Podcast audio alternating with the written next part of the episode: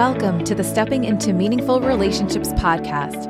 I'm your host, Carissa Stepp. I'm a relationship and human design coach, and this podcast is designed to help you create a stronger connection to yourself so you can transform the relationships around you, whether that be with your partner, a friend, a parent, a child, or your business. We will be looking at relationships through the lens of human design and my guests and I will bring you the tools, tips, and tricks to create deeply meaningful connections with others. But first, let's start with you. The most important relationship you have is the one with yourself. Thank you for tuning in. Now let's get to today's episode.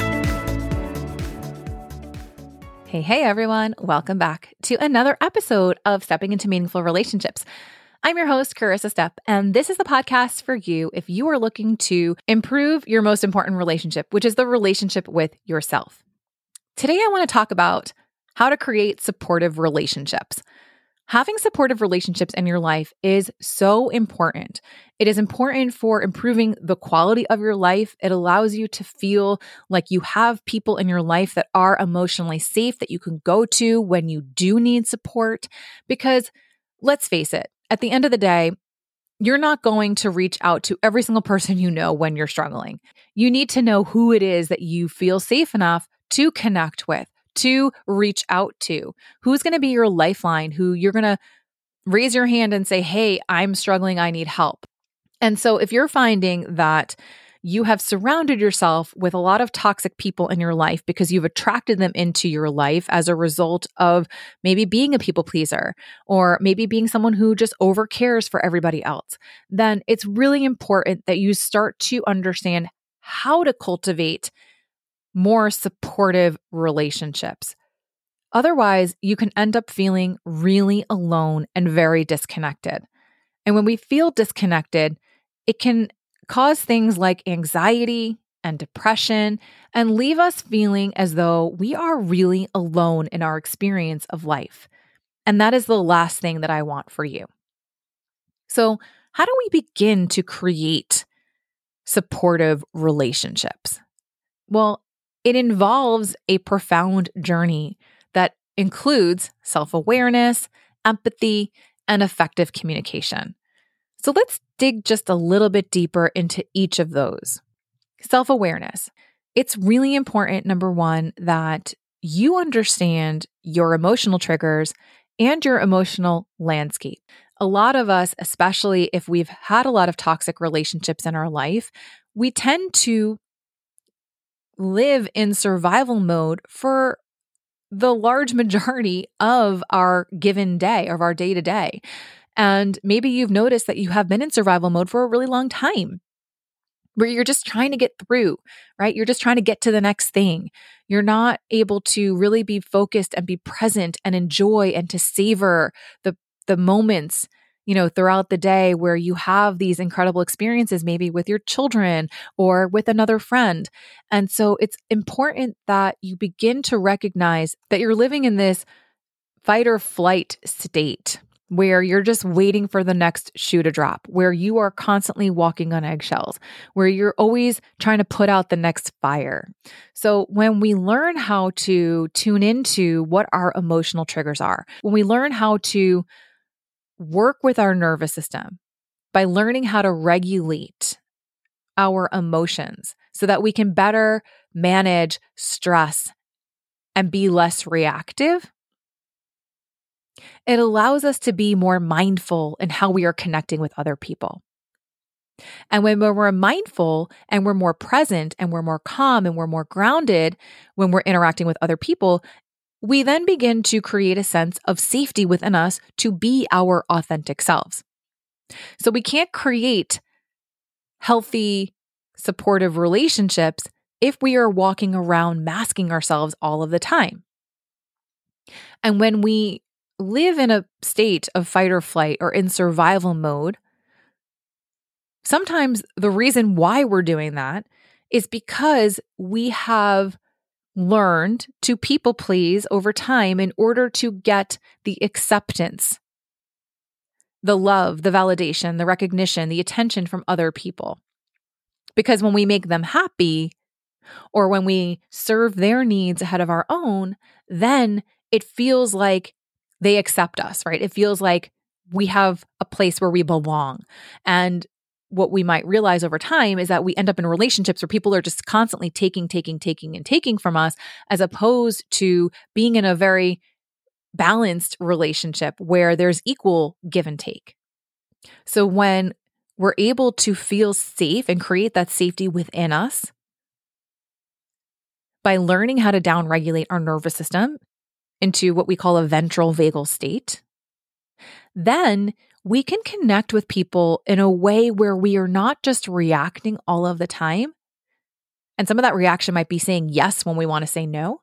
It allows us to actually slow things down and respond and interact with people in an authentic way, in a meaningful way, in a way in which we feel comfortable saying what we mean, how we feel, what we believe, what we want. It's also really important to cultivate your abilities to empathetically listen to others. And when you become an active empathetic listener, what that means is not only are you listening to what they have to say, but you're understanding how to appropriately respond to them in a way where they feel like they're being truly understood as well. Because when you do that, then they feel safe in the relationship, which allows you both to begin to communicate in a much more vulnerable way. And that vulnerability leads to stronger connections where they're going to learn how to listen to you and respond back to you in a way that's empathetic, that feels like you're understood. And when two people are hearing each other, seeing each other, understanding each other, right? And they feel seen and heard and understood, then that relationship becomes a supportive relationship because now you're like, oh, okay, I understand where you're coming from. I know how to support you in this because you've learned how to communicate back to them what it is that you need because now you feel safe. And so the thing is, is that like you also need to learn how to validate and acknowledge your own emotions as well. Because when you're able to tune into what it is that you're feeling, maybe why you're feeling a certain way, and validating that, okay, like this feeling is legitimate, it makes sense. And sometimes we do need to dig a little bit deeper to understand, like, okay, like I'm feeling this right now, but what does this mean? Right? What am I making this mean? What's the deeper underlying motivation behind this, right? Or what am I what is being triggered in this moment that I need to understand better because it allows me the opportunity to get to know myself better. And when you get to know yourself better, then you can show up more authentically in the relationship and share that with someone else as opposed to taking on the emotions of other people. Because if you know how you're feeling emotionally, then you don't get swept away by someone else's emotional, say, maybe dysregulation. And you also need to be able to validate and acknowledge the emotions of other people. So, as we learn how to do that for ourselves, we can get better at doing that for other people as well. Empathy is really one of those things that can be taught. So, it's something that you can learn. It's never too late to learn. It's something that you can teach your children. And so, when you learn how to cultivate empathy, first of all, your own self empathy, but then empathy for others, then you're going to start to connect with people in a more meaningful and a deeper way and maybe teach them how to be more empathetic as well as a result or at least feeling safe right with sharing their emotions and everything like that. So a big part of this also is obviously having tools for clear and compassionate communication having those active listening skills to avoid any kind of misunderstandings and addressing any communication patterns that may have resulted from past trauma. Because a lot of us, you know, probably grew up in homes where maybe conflict resolution wasn't really a thing. or maybe our parents' skills at resolving conflict were not very effective or were not very good or very healthy. And so sometimes we have to relearn how to communicate, especially when it comes to addressing conflict. It's also really good and helpful if you are good at setting boundaries because when you're setting boundaries in your relationships, what you are doing is you are effectively sharing with others what it is you're willing to tolerate, what it is you're not willing to tolerate, It's also your way of communicating what you do need in certain moments, as opposed to perhaps maybe what happened historically or what has happened in the past. It's also your opportunity to share vulnerably about how you're feeling and then maybe asking for the support that you need in those moments when you are struggling. So, learning how to recognize what boundaries you need to have in place and then setting them is a really important step in trying to create more supportive relationships around you. And it's also important that you look at maybe where you are not setting boundaries in relationships. And maybe those relationships where you're not setting appropriate boundaries is where you're not feeling supported. So, how can you flip that script? How can you change that? How can you maybe change the trajectory of that relationship if it's with a healthy person? Of course, we're not mentioning that you try to do this with someone who's toxic, unhealthy, like a narcissist, because your personal boundaries, again, are going to allow you to communicate safely in a way what you need to feel supported. And then also, it's going to allow the person on the other end of that relationship to do the same exact thing. They'll feel safe then setting boundaries and, and communicating what they need in order to feel supported. And so, obviously, like, yes, you want to create supportive relationships with other people so that you feel supported, but it, you also want it to go the other way as well, where the other person's also feeling supported by you and in a way that's appropriate and in a way that feels good for them. Because even if we think about the different love languages. We all receive and give love in different ways. So something that might feel supportive for you may not actually feel supportive for somebody else. An example of that might be you and your partner get into an argument, and perhaps when you are feeling triggered, one of the things that helps you downregulate and helps you feel better is getting a hug from your partner. Just that reassurance of that hug makes you feel so much better knowing that, yes, you're having an argument. Yes, there is something that you need to talk about and resolve. However, your partner's not going anywhere, right? They're not leaving you, they're not abandoning you because perhaps maybe one of your biggest core wounds is that fear of abandonment, that fear of rejection. Now, your partner, on the other hand, when they're triggered, the last thing they may want is a hug. And as a matter of fact, the hug is going to feel really uncomfortable for them. And they might even push you away, which is going to make you feel even more triggered, right? And it'll just escalate the conflict. So maybe what your partner needs when they're triggered is a little bit of space. So again, how we communicate that is by setting boundaries and by saying things like, "Hey, I was really triggered in that that conversation. What would have felt good and supportive for me if you were open to it is getting a hug from you and of course, like this doesn't have to necessarily be like conflict just between the two of you. It could just be that you're triggered by something else that happened during your day, right? Something that happened at work, something that happened with your children, something that happened with a friend, another family member, whatever it might be. Boundaries really helps us open up the lines of communication, but be able to do that in a way that is effective and helpful and supportive.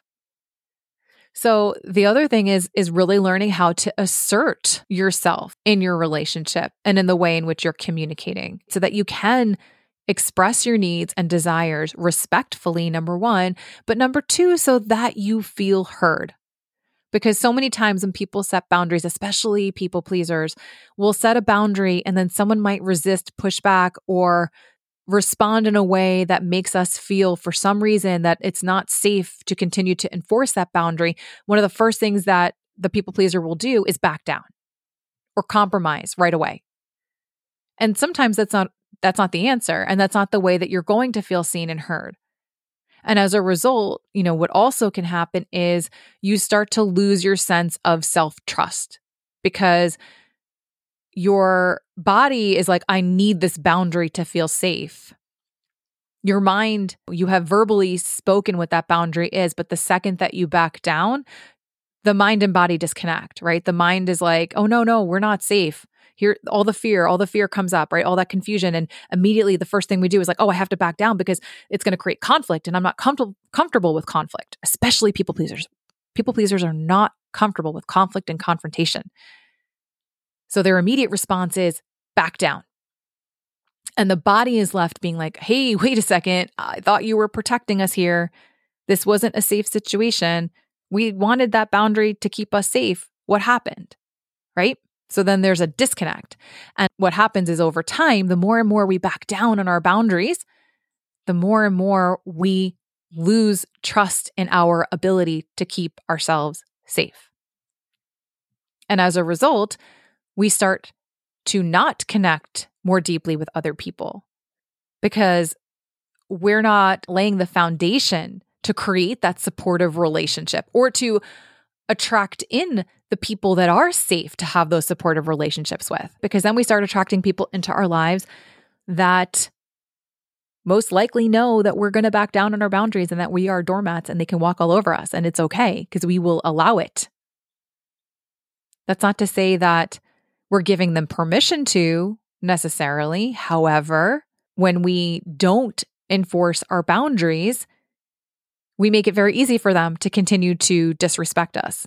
So, taking responsibility for knowing that it's your job to assert your boundaries. It's your job to lay the foundation and the groundwork to ensure that the relationships that you are giving your time and your energy to are healthy. The other way that we can create supportive relationships is really by gosh, going on a journey of self discovery, right? And understanding who you are and what it is that you need. Some of the ways that I like to do this with clients is by using human design because human design allows us to see ourselves through a different lens that's unbiased, right? That's not conditioned by other people's expectations or not even conditioned by our responses to some sort of random questionnaire that's very subjective, right?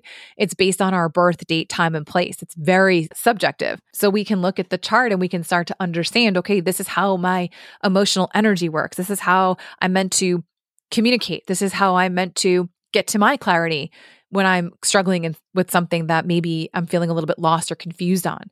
And so by going on this like deep self-discovery journey to understand who you are truly and you're able to self-reflect and cultivate a deep sense of empowerment and value and worth, then that helps you build meaningful connections that are worthy of you.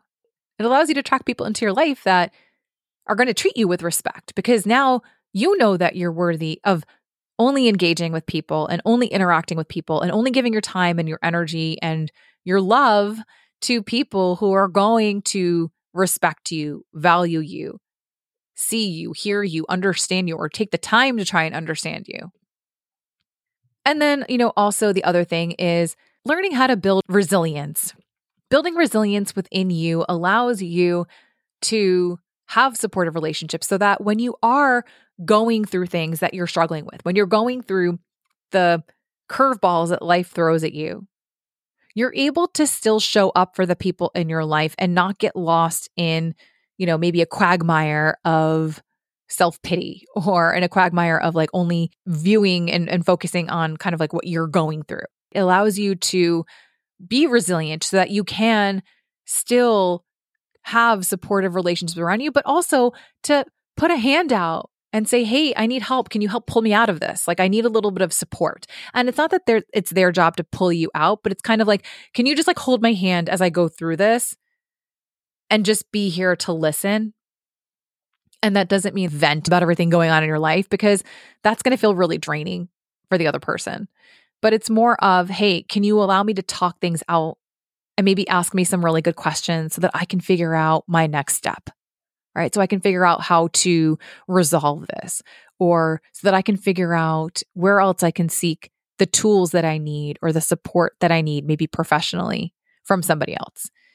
So finding ways to create resilience within yourself, finding ways to cultivate even joy within you is also important because especially for people pleasers where we're constantly pinning our happiness on someone else or something else and where we are also feeling responsible for other people's happiness, you know, we have to learn how to do that within us. So stop chasing the shiny gold object, right? When you find that deep joy within you, you no longer look for it outside of yourself. And as a result, you can create supportive relationships where you're not becoming overly dependent on somebody else and where someone else is not becoming overly dependent on you. You're then allowing yourself to create a very interdependent relationship, which is a supportive relationship. So, I hope this helps. I hope that I've provided you with some kind of framework to help you navigate how to begin to create very supportive relationships in your life so that you don't feel alone, so that you don't feel like you're attracting all of the wrong people. The work really begins within you first, and then it allows you to more meaningfully, as we say all the time, connect with other people. Happy New Year, everyone. Till next week, be well. If you're hearing this message, that means you've listened all the way to the end. And for that, I am truly grateful. If you enjoyed this episode and found it valuable, would you mind leaving us a review wherever you listen to podcasts and sharing it with others? If you'd like to connect with me for one on one coaching or human design reading, you can find me on my website or on social media. Also, if you have a topic you'd like me to discuss on a future episode, please DM me. Be sure to tune in next week for another episode of Stepping into Meaningful Relationships.